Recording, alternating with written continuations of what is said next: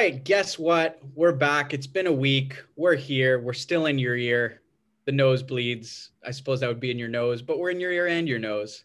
I'm Dawn Kagan Fleming. I'm awkward. That's my life. I'm uh, Matthew Coit, next head coach of the Montreal Canadiens. Oh my God, it's true. You're coming on. You're coming on to the staffing our place, Luke Richardson. This is the my official like campaign speech for the job because I feel like I could just do it. This is like this is your real world audition. Exactly. there you go. It's like when you see those old auditions of like Game of Thrones actors, and they're just like, this it's is just Jon Snow like in a V-neck. this, this is your Seth Rogen auditioning for Dwight on The Office. exactly. It's exactly Oh. like that. Um, speaking of the uh, Montreal Canadiens, you just want to dive into what was probably the biggest news of the week, which was the Montreal Canadiens uh, firing head coach Claude Julien and assistant coach Kirk Muller, um, and replacing them with other assistant coach Dominic Ducharme. Yeah, I I was I, I hesitate to use the term happily surprised because like I, you know I don't want to see anyone get fired like it sucks Mhm. whatever you know um but at the same time you know hockey we've talked about it before it is a it's a conservative field not just I'm not speaking politically here but conservative in the sense that there is a lot of wait and see Mhm. and those are not usually the successful teams. Um, I was thinking, you know what, this is the time to make a coaching change. Like it's very clear one's needed, and I went, wow, I- you know, what, props to Bergevin for doing. The, it is the obvious thing, but it's not the quote unquote obvious thing in the hockey world right now to just Mhm. to hand someone 20 games or so in. Yeah, I feel like with uh, Julien, it, I mean, clearly from a coaching perspective, he is one of the better coaches in the league. If you look Mhm. at his five on five numbers, his teams always do well. His, his teams always performed. He's won a Stanley Cup. Um, he's never really coached an absolutely horrid team that didn't have other issues. From a coaching Fair. perspective, Claude Julien is a good coach. I agree with what you say. Hockey, uh, for too long, has been a sport that where people keep their jobs long past their expiration date. You see coaches keep their jobs uh, way past the time they've lost the room or their strategy stop working. You see GMs keep their jobs for uh, decades too long sometimes. Uh, and they build franchises where they go to one cup final and then they sign Matt Duchene to an eight-year deal. Lou is coming to break your legs, as you say. I mean, do you think this little mustache here is enough for me to get fined on a Lou Lamoriello team? This is the most I've ever seen you have, and it's. I was wondering if it was a shadow. And I pre- and I appreciate that. Um, But I think, you know, firing Claude Julien, uh, replacing him with Dom- Dominic Ducharme, uh, I'm not sure if Ducharme is your long term guy if he doesn't have success for the rest of this season.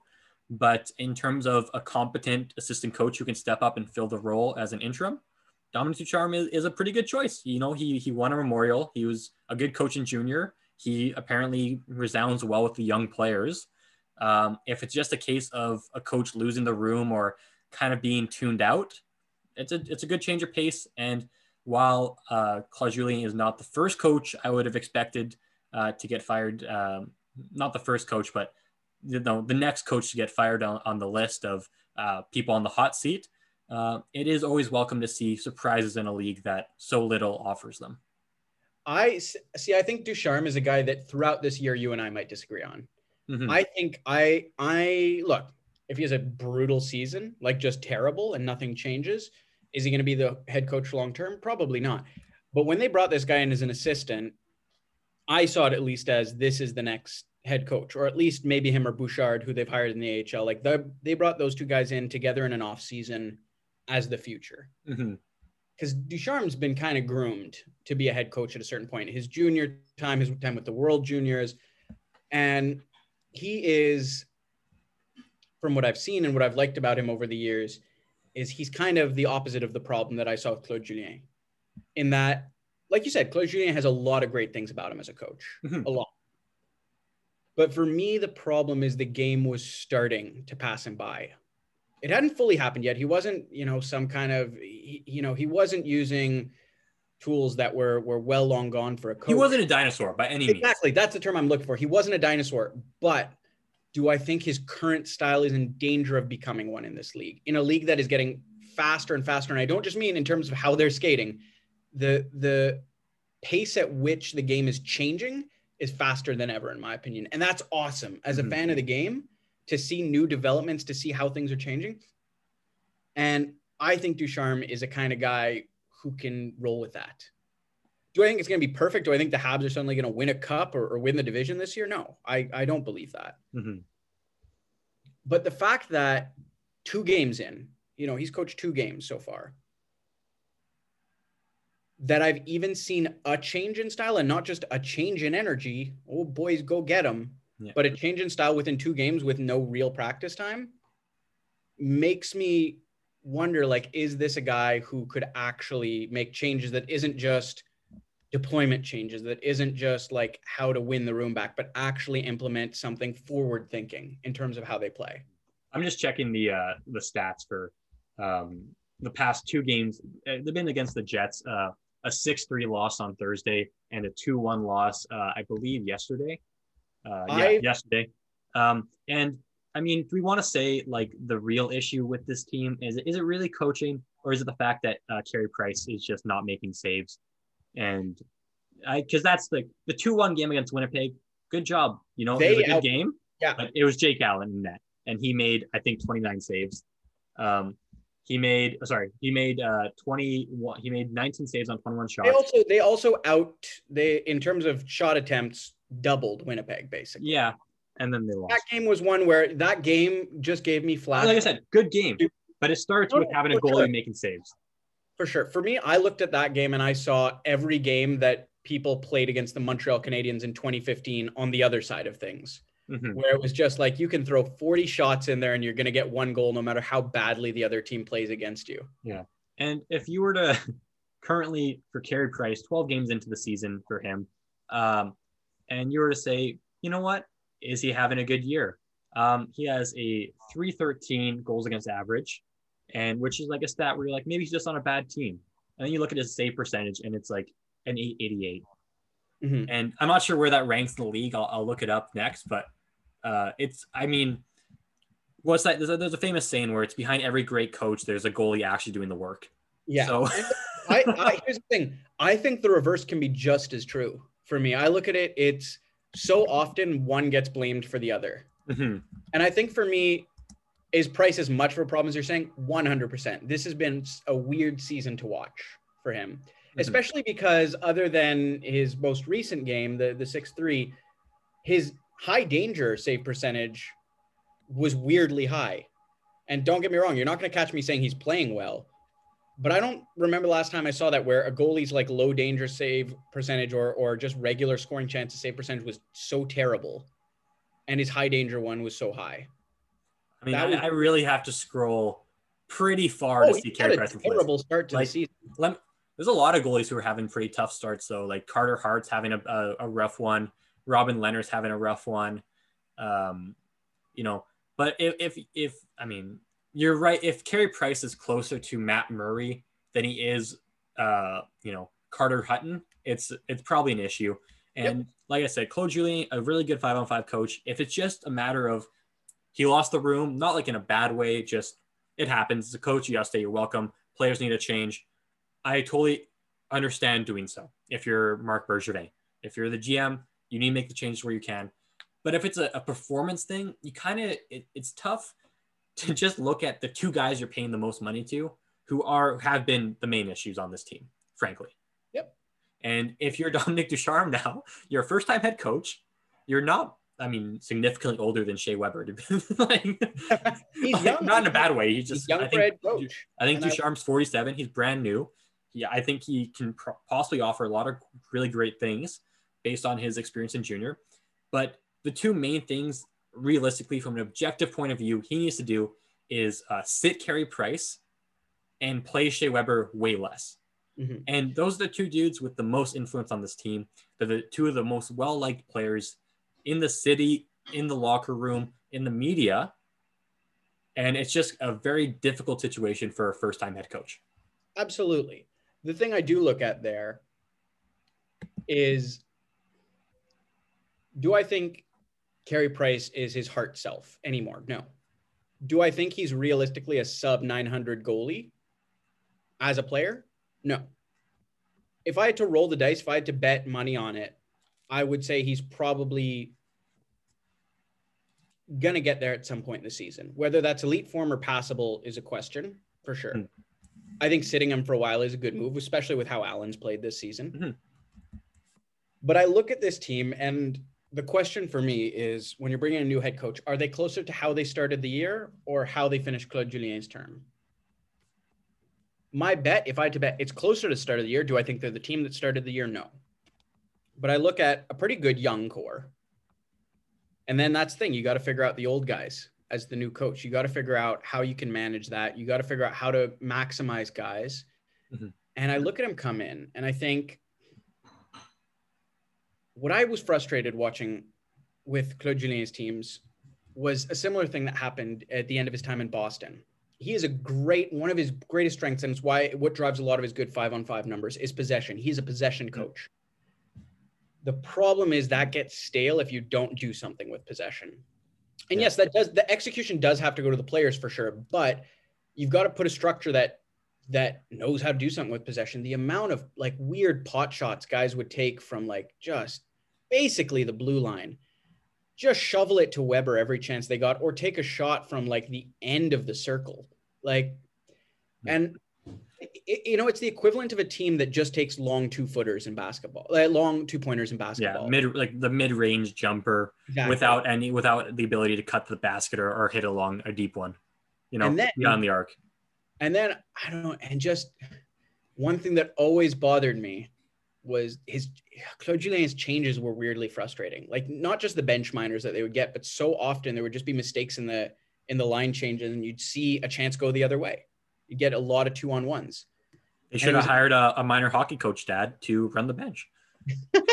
well, because they'll just grab. I remember just being grabbed by the back of the helmet and thrown on the ice. like, Look, ragdoll. The one time we skated together, okay, it won't happen again. But the one interesting thing was a tweet from Habs fan favorite and Dutch Gretzky, Ooh. Dale Weise. Nice. Love him. Talking Legend. about it, who is now launching some weird new program that I'm ecstatic to see just the mess that it is in a good way, uh, the good kind of mess. Um, saying that when he played for Claude Julien, he just wouldn't like prep the line. Like he wouldn't say like, all right, these guys are up next. It would just kind of be chaos. Mm and it makes so much sense now. it makes so much sense. I was like, 20 hockey players can't be this stupid when it comes to something they've been doing their entire lives, changing lines. and it just makes sense now. That alone might be worth the coaching change. because, and honestly, it does kind of add into the one thing that Ducharme has talked a lot about, which God, I love and I didn't realize was missing as much as it was from Claude Julien's offense is support. Mm-hmm. Have like using your F3 effectively when you enter the zone, like having guys actually using each other as weapons. So it's not just one guy, like just watching Drouin be lost and try to dangle through three guys by himself while a line change happens. And I don't know, Suzuki has to trip over Chiarot going in.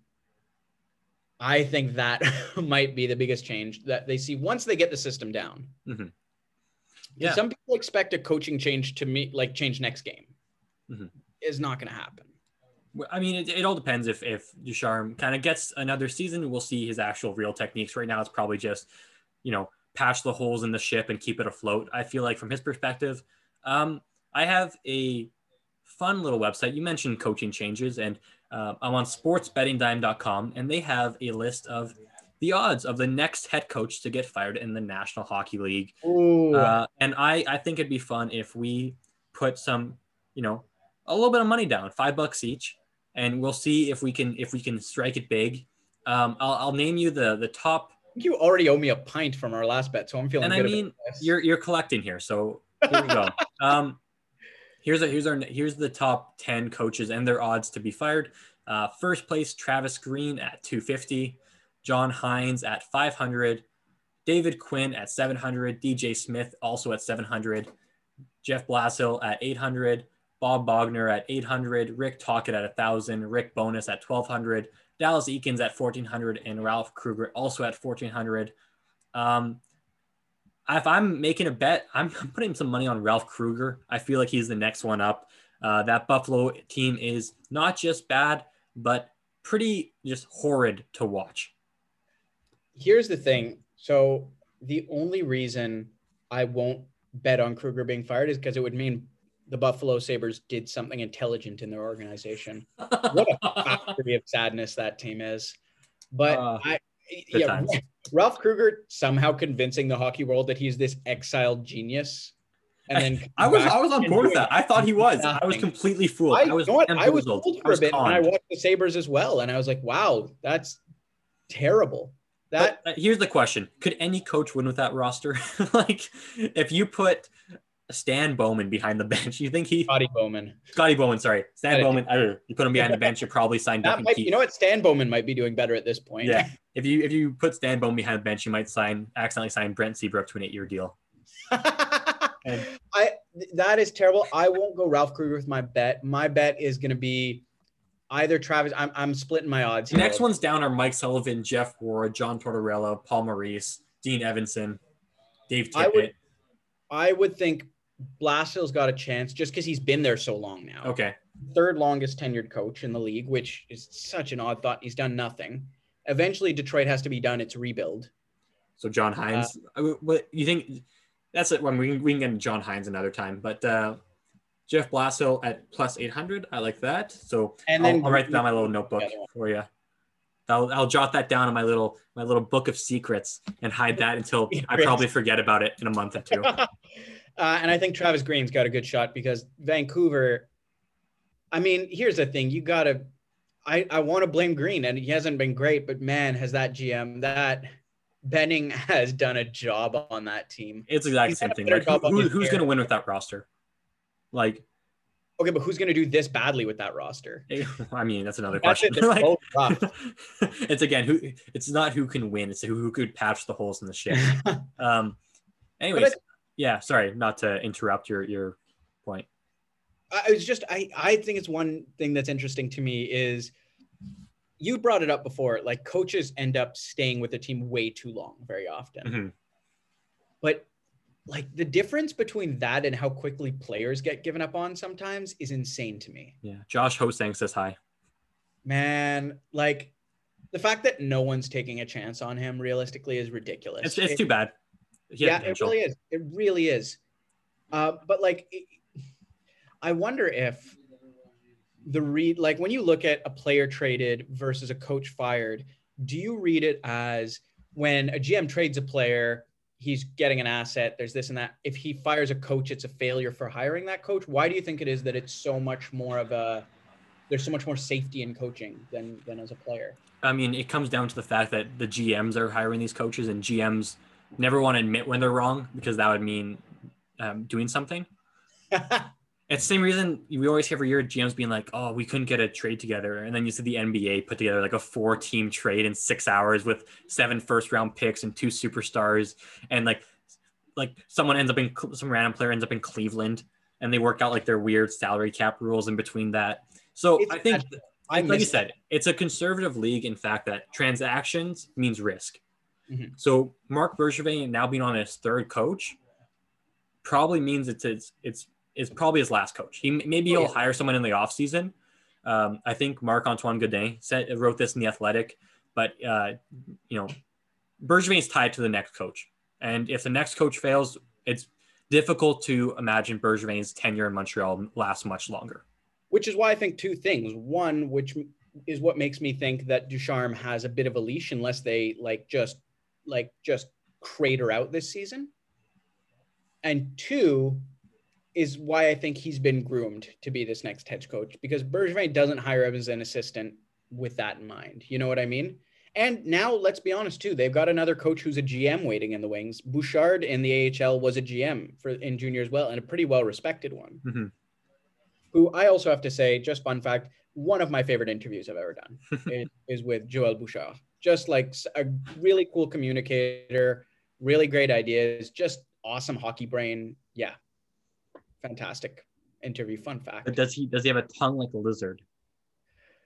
I don't think anyone can match the wonderful uh, tongue of Mats Zuccarello, and I hate that I just said that sentence. That that's in the world now. Good times. Um, moving that, moving on to the other big news of the week. It's the Jack Eichel trade watch. Um, let me just ask you this quick yes or no question. Do you believe Jack Eichel is getting traded this season? No, but I think it's going to come closer than it's ever been. And I think the offseason, we might see it. I think the deal is too big to happen in season, especially with quarantine, with restrictions, with a shortened season. I think we'll see less trades in general this season. Mm-hmm. Although now Columbus is saying they're uncomfortable and they want to make a move. So who knows? Yeah.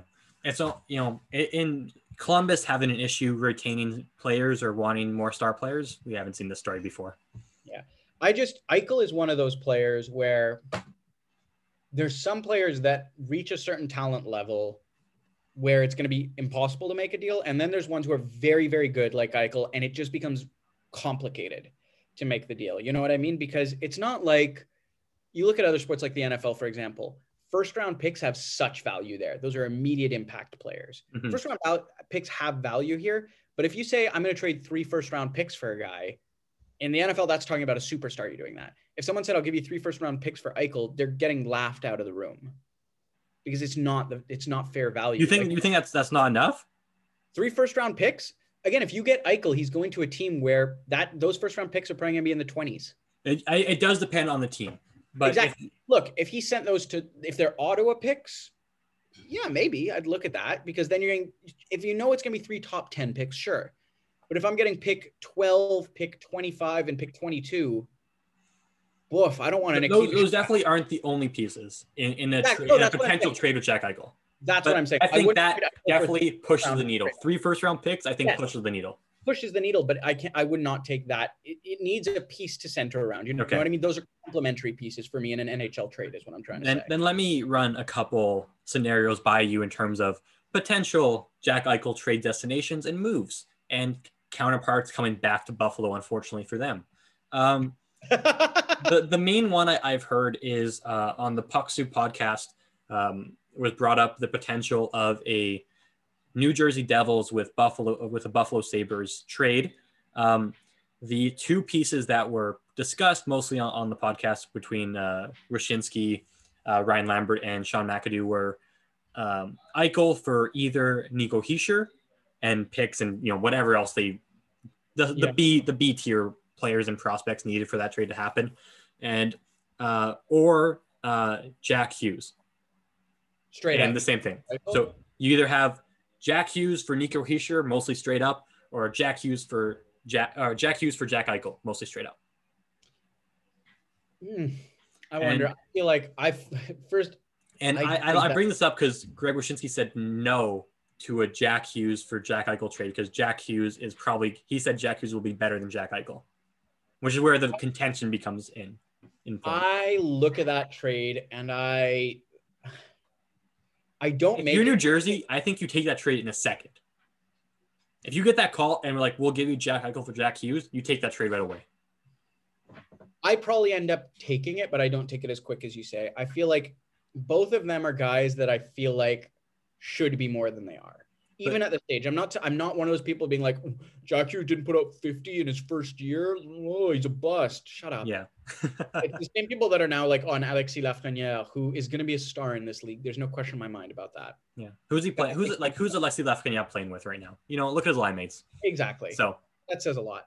Um, but I think I would make that trade. But it's two guys that I just, I, Eichel, I think is one of the better players in this league, no question. He's a top 10 forward in the league for me. Top 10, eh? Yeah. I put him there. I think I think I'm I'm really high on him. I think he's just stuck on an, a pretty awful team. Would you take him above Ovechkin? I don't mean overall. I mean as a player. I don't mean all around all these skills. Would you take him as a better player than Ovechkin? Right now, today? Yeah. Yes. Yes. Really?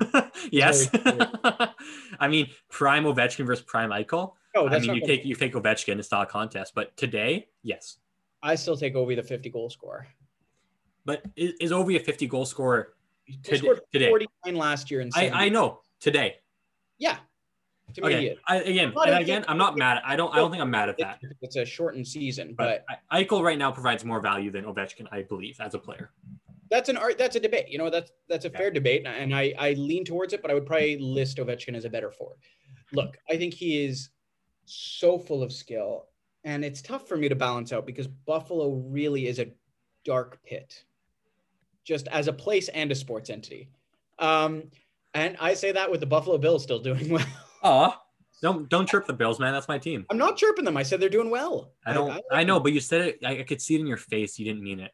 I I, I was wrong about Josh Allen for years. I chirped. I chirped that draft pick. I chirped a lot about it. I knew he, I that's like one of my two good sports predictions. One was Luka Doncic turning out good, and two was Josh Allen turning out. I was really wrong. I was a Rosen truther for that draft. Ooh, I'm sorry. I liked him. Yeah. But anyway, back, back to yeah. hockey. I I just wonder like, man, Eichel is fantastic, but at what point do you have to be not not enough to carry it, but but just a bit better than your circumstances, mm-hmm. you know? Look, well, is, is, is Edmonton a better case than Buffalo? Absolutely. Is McDavid, but but you look at McDavid, who is and he has Leon Draisaitl beside him, who has always had Leon Draisaitl. And I, I've again, I've tripped Leon Draisaitl a lot because I've always thought this is a guy who just rides the coattails of uh, Connor McDavid, and to an extent he does. But I think the difference between them has closed, where McDavid is clearly the better hockey player, yep. but Draisaitl has shored up a lot of the defensive issues that I had problems with last season. Uh, and now he's like probably also a top five forward in the league. Like so, when you have two of the top five forwards on one team, I think it's gonna go pretty well for you. Jack Eichel in 370 games has 351 points on the Buffalo Sabres. On the Absolutely. late 2010 Buffalo Sabres, he has 351 points in 370 games. I'm looking at his points here. I'm looking at his points he's had look, last year was a shortened season, so I'm going to round up here. He's had two seasons of over 80 points. Yeah.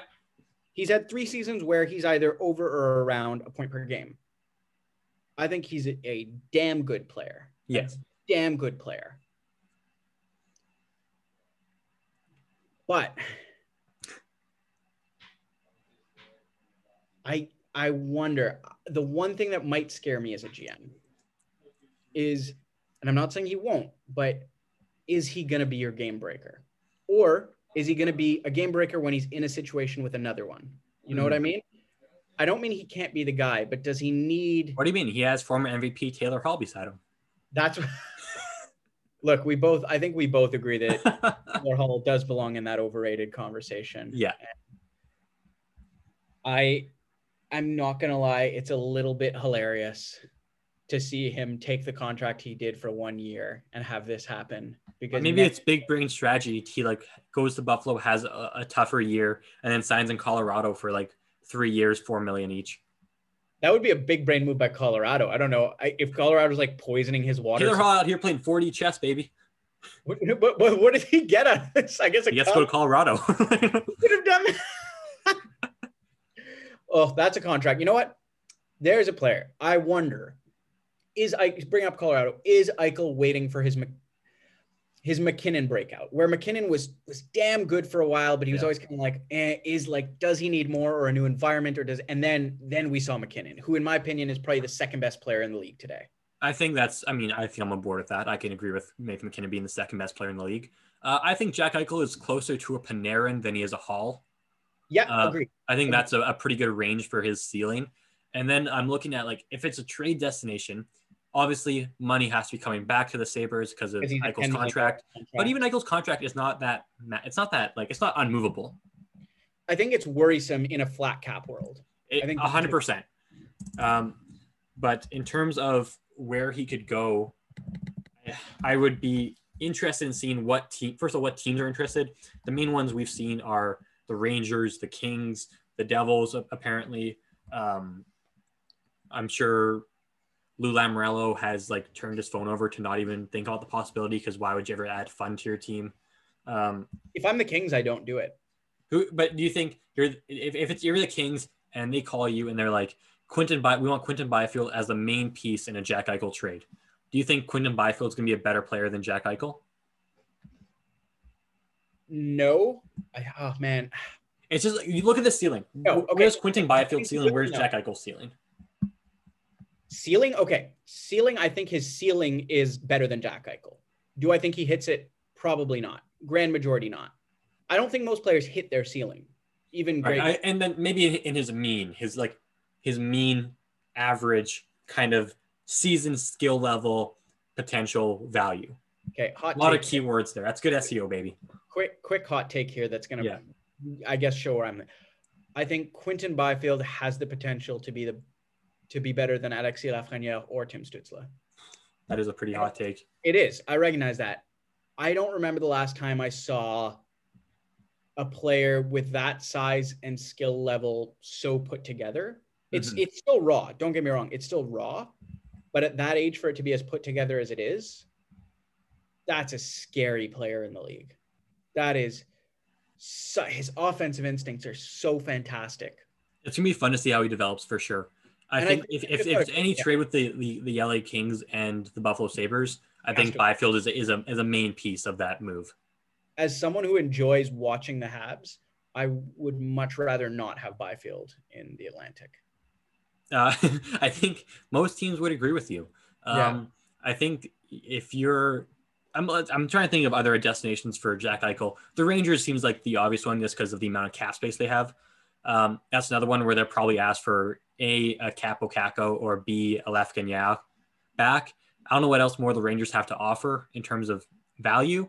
Maybe throw a Chris Kreider in there just for fun. Maybe throw a, uh, you know, a yes, like I was gonna say Jesper Foster. He's not even on that team anymore. Like a Filip Chytil, like uh, like there's not much else on that team. Maybe one of the goalies, maybe Georgiev goes back and Buffalo finally gets a goalie. Um, Yeah, this is the problem. See, when I look at a lot of teams, I go, could they benefit from Eichel? Yes, for most of them. Absolutely. Does he fit salary wise? Yes, for quite a few. Do they have the prospects to send back? Yeah. Now you're starting to like parse you, down the you list. You definitely teeter off the the number of candidates. That's what I'm saying. And then do they have prospects that Buffalo can use? You know what I mean? Not just high grade Buffalo prospects. could just use anybody, anybody with a They could, No. you know, move to Quebec or to, you know, Texas. maybe just be out of there, out of that city. Maybe new owners because the Pegulas are the Pegulas. yeah. Uh, yeah, I, I just don't know. This is why I don't think a trade works out in season because I think it's one of those trades that's going to take a lot of planning. And I don't want to cop out by being like, well, I don't know where he's going to go, but I don't because it's it it could end up being a three way trade. Which you know what, man, it's I'm not here for your speculative, like your non-decisive. Gun to your head. Interviewing with you, Tony Stark in the cave. You're in front of the camera. They ask you, "Where is Jack Eichel going?" Where what, what are you saying? Uh, da, da, da. okay. If I have to pick, if I have to pick, if I have to pick, And what, who's coming back? and who's coming back? Yeah, like I said, gun to your head, man. These guys are Oh, not messing around. They want answers. if Columbus had a better prospect pool, if Columbus had a good prospect pool, I think that is a trade that that they're scared enough to make right now. Mm. Ooh. Who who would they send back? Do you think they they part ways with Laine that quickly? No, I don't think they'd trade Laine. That's the thing. I don't think they have the assets to make it. So okay, I'm gonna scratch my. The total it's like NHL like it's like Chell when you're like loading up and you put like Jack Eichel on one end, you're like, Okay. okay, Bjorkstrand, Wall, you know, yeah, Werenski, uh, the a third round pick, and so and so, and it adds up.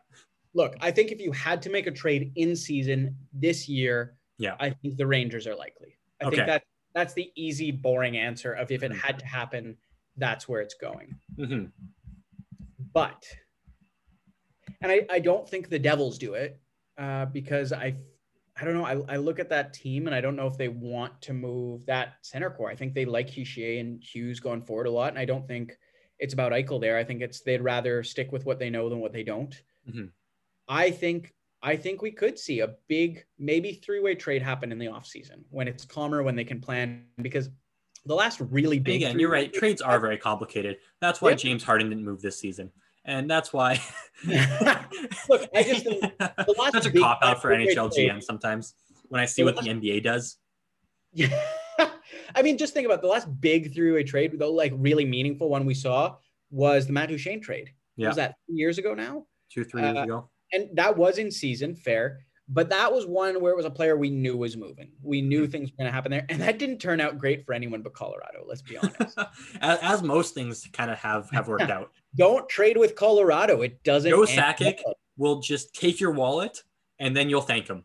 And it's just like, it's why a am I taking? It's a recipe for? Disaster every my clothes. time. I'm wearing his clothes now. What what kind of like weird like clown trick did he pull?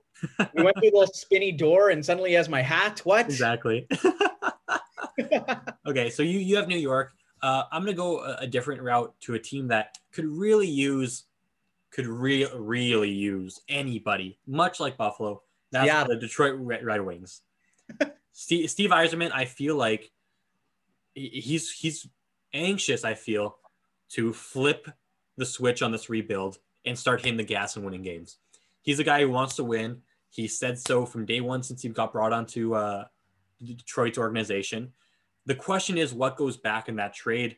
It's it's very difficult to not say Anthony Mantha and Zadina and probably Svechnikov. Like I'm just like those are the only real pieces of value because of their age and because of their skill level.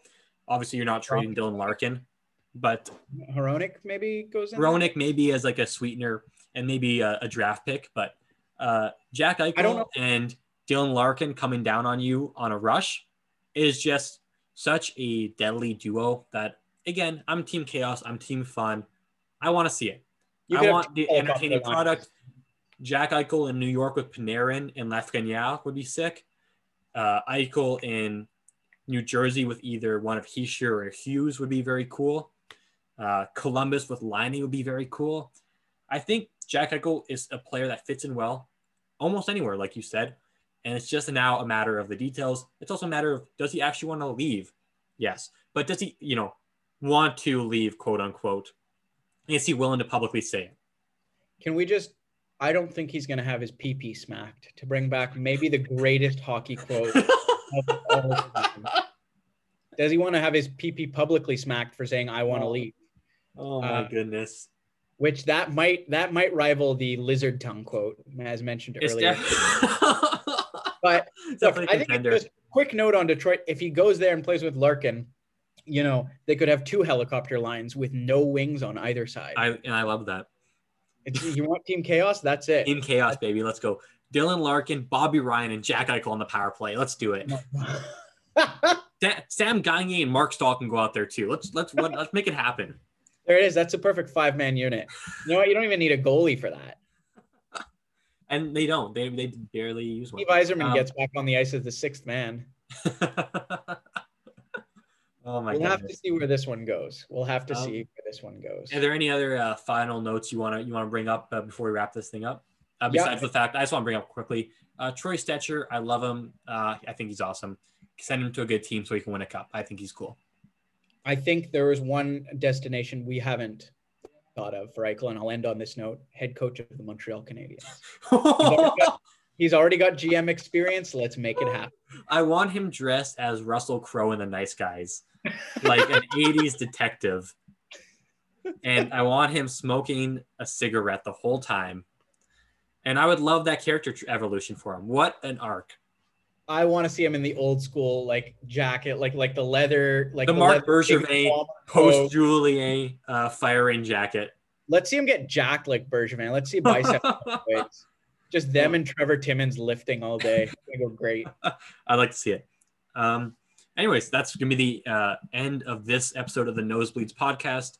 Uh, Dawn, where can people find you?